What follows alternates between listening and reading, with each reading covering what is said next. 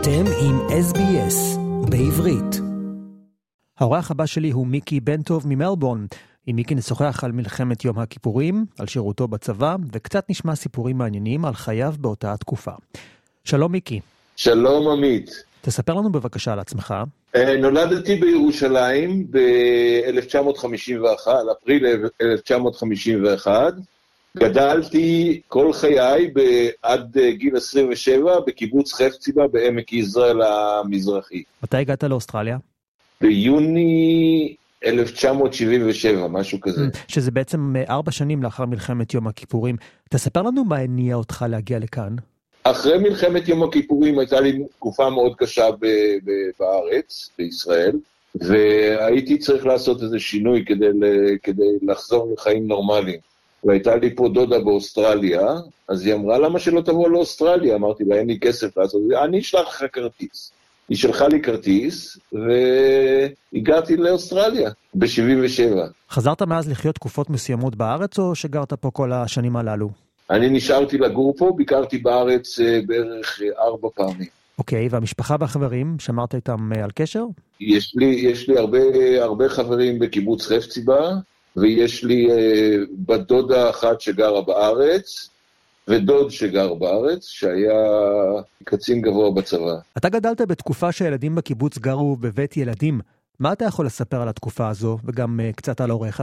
זה אחד, אחת התקופות היפות ביותר בחיים שלי, למרות שהייתי, uh, גדלתי uh, בלי אבא כמעט כל החיים שלי. אמי סירבה בתוקף להגיד לי מי, מי האבא שלי, עד, עד, אפילו עד יום מותה. רק אז המחנכת שלי מהקיבוץ, הוציאה איזו תמונה מהאלבום שלה, ואמרה לי, זה האבא שלך. זאת אומרת שלא הכרת את אביך, אבל כן ראית מי זה היה בתמונה. בתמונה, רק אחרי שאימי נפטרה, ראיתי, זה היה בפעם האחרונה שהייתי בארץ, וזה ב-2005 אני חושב זה היה, משהו כזה, או 2010 או 2005, mm-hmm. ושם ראיתי, ושם היא ביקשה שאני אבוא לבקר אותה, המחנכת שלי, ושם היא הוציאה, הוציאה תמונה מה, מהמגירה, ואמרה, זה אבא שלך. מתי התגייסת לצבא ומה עשית בזמן השירות? הייתי החייל היחידי מקיבוץ במחזור מאי של 1969. רוב השירות שלי הסדיר, עבדתי ביחידה שנקראת אה, יש, אה, רשות פיתוח אמצעי לחימה, ואני הייתי החייל הסדיר הראשון שעבד על חלקים של המרכבה, מרכבה אחד. שם, דרך אגב, קיבלתי מהאלוף טל את היכולת לקרוא לו אבא. הוא אמר, אני אהיה אבא שלך. אתה כמובן מתכוון לישראל טל, טליק בשם הכינוי שלו, שהיה בזמנו סגן הרמטכ"ל. אחד מאנשי השריון הכי מפורסמים בעולם. תספר לנו קצת uh, על uh, טליק. טליק היה, טליק היה לחיילים שלו, לא לקצינים, לחיילים שלו, הוא היה ממש uh, אבא. כל, ש... כל בעיה הכי קטנה, אפילו שכאבה לך הרגל או כאבה לך איזה אצבע, הוא רצה לדעת, רק לחיילים הקטנים, לא הקצינים. וטליק למד מ... הדוד שלי היה, היה זה שפיתח את את המחשבים בצה"ל בשנות ה-60, ה-60 המאוחרות, 68, 9, משהו כזה.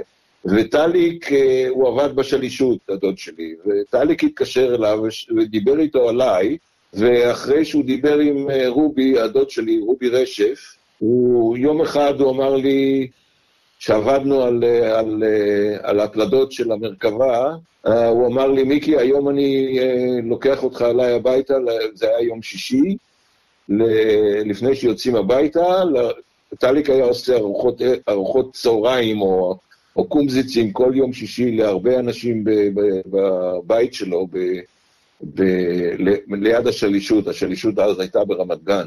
ושם הכרתי את אשתו, את הבת שלו, שם הכרתי את טליק הרבה יותר טוב ממה שהכרתי אותו וזה, הוא תמיד אמר לי, אתה, אתה, הבן, אתה הבן השני שלי.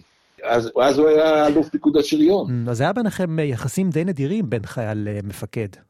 גם אני חשבתי ככה, כן? וגם הדוד שלי חשב ככה, ויותר מאוחר הוא אפילו בא לאימא שלי הביתה וביקש שתרשה לי לחתום קבע, והיא סירבה בכל תוקף. אז למעשה במלחמת יום כיפור כבר היית במילואים, נכון? כן, במלחמה הייתי במילואים, כן. איפה היית בחודשים שלפני המלחמה? אוקיי, בערך אה, חודש, אה, חודש וחצי לפני המלחמה, אה, לקחה אותי חברה, חברה הולנדית, הייתה מתנדבת, אה, אולפניסטית בחפציבה, ושם הכרתי אותה, והיא לקחה אותי לטיול בקניה, מכיוון שאני הייתי, אה, הייתי מאוד להוט אחרי בעלי חיים, אז שם היא לקחה אותי לטיול בקניה, ואחרי שלושה שבועות בקניה, פתאום הרגשתי צורך, אה, צורך לחזור לארץ, איזו אינטואיציה לחזור לארץ. בערך של, אה, שלושה שבועות לפני מלחמת יום הכיפורים. עליתי על רכבת במומבסה, למחרת בבוקר הייתי בניירובי, שם עליתי על המטוס, ונחתתי ב... בלוד, נסעתי לקיבוץ. מיקי, תספר לנו בבקשה על היום-יומיים לפני פרוץ המלחמה. שבוע, שבוע וחצי אחרי שהגעתי לארץ, חבר ביקש ממני שבערב יום הכיפורים, שאני אקח אותם לעין גב, הוא ועוד שלושה חברים שלו מהצבא, לקחתי אותו לכנרת, וחזרתי הביתה. מכיוון שאני לא, לא דתי במיוחד, אז אה, אפילו לא, לא חשבתי על צום.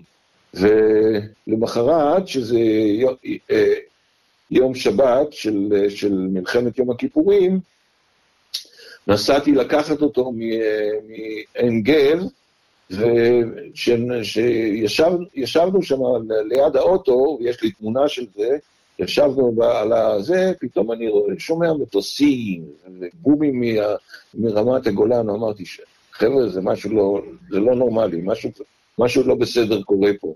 וזה היה הרגע שאחרי עלינו על האוטו ונסענו לכיוון אה, אה, גנוסר, ועבר לידינו איזה קומנדקר עם, אה, עם הרבה חיילים עליו, עצרנו אותו ואמרנו, מה קורה ברמת הגולן? אמרו לי, תפתחו את הרדיו ותקשיבו.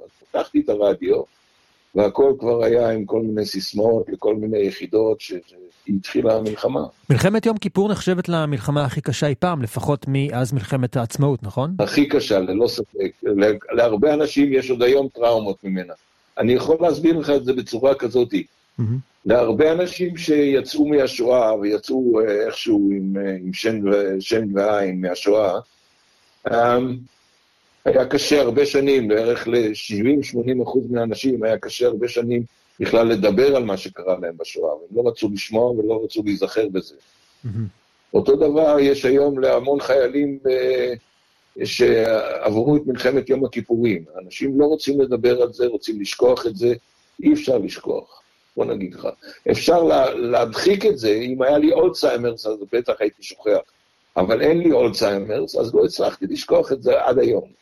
יש לי כל מיני, אה, כל מיני תמונות בראש, אני כבר, פעם הייתי חולם על זה הרבה, אבל היום כבר אין, אה, אין, אין, את התמונות, אין את, התמונות, אין את החלומות, יש את התמונות, אבל אין את החלומות. Mm.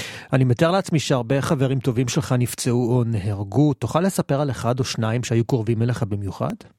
כן, יש לי חבר טוב מאוד, חצי בזה בערך בצד השני של עמק יזרעאל מבית השיטה, והיה לי, היה איתי חייל אה, חייל, הוא היה טען קשר, היה טען קשר בטנק לידי, והטנק חטף סגר בחמוטל, מה שנקרא, זה כבר היה ביום, ה, אני חושב, השביעי או השמיני של המלחמה, אני לא זוכר בדיוק. Um, והרגל שלו התנדנדה ככה על, על, רק על שני גידים. ובחורצ'יק הזה, שבוע לפני זה הייתי משחק אה, בזה, בחפציבה, ואחרי זה פתאום אין לו רגל. זה דבר שאתה לא יכול לשכוח. פתאום הבחורצ'יק הזה, אחרי זה ביקרתי אותו כמה שנים בבית השיטה, אני לקחתי אותו על הכתף שלי והעברתי אותו לאוהל של, של, של הרופאים, בוא נגיד ככה, אלה ש... עזרו לו, אבל אה, היו צריכים לקטוע לו את הרגל מתחת לברך, וזה עניין טראומטי. עד היום זה עניין טראומטי בשבילי זה לראות אותו. אם כבר מדברים על טראומות, סיפרת לי לפני השיחה שהיית בתוך טנק שהפגיז חיילים, והמראות היו קשים. בוא נגיד ככה, אני חיסלתי, אני ערערתי, uh, או חיסלתי שלושה טנקים, T-55, uh, שני BTRים, שזה נושאי uh, גייסות, uh, ומשאית אחת עם המון חיילים, ויריתי עליה פגז, בוא נגיד, שפוצץ את המשאית, וראיתי דרך הטלסקופ, יכולתי לראות את כל החיילים עפים באוויר. וזה גם כן עניין מאוד טראומטי. כן, וזה טראומה שלא רק אתה חווית, אז רוב החיילים שהשתתפו במלחמה, היה להם אה, טראומה. אמר לי רופא, רופא מנתח אה, מנתח אה, כירורגי, אמר לי, תשמע חמוד, אתה ראית יותר דם בשעתיים וחצי מאשר אני אראה דם בחדר הניתוחים בכל החיים שלי. וואו. בוא נגיד ככה, ראינו הרבה הרבה דם ב, ב, ב, ביומיים, ראינו באמת המון דם. אני ראיתי את החבר'ה לך, עמדנו על חמוטל למעלה, עם משקפות, כל אחד עם משקפת ש...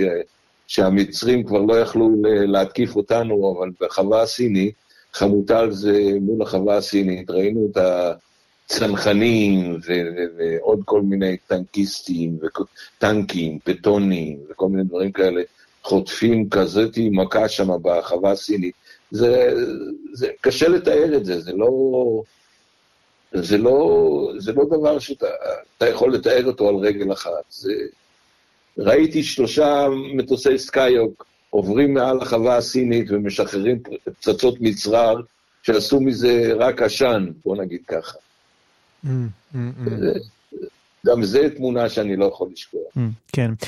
תראה, אחרי המלחמה ישראל לא הייתה אותו הדבר.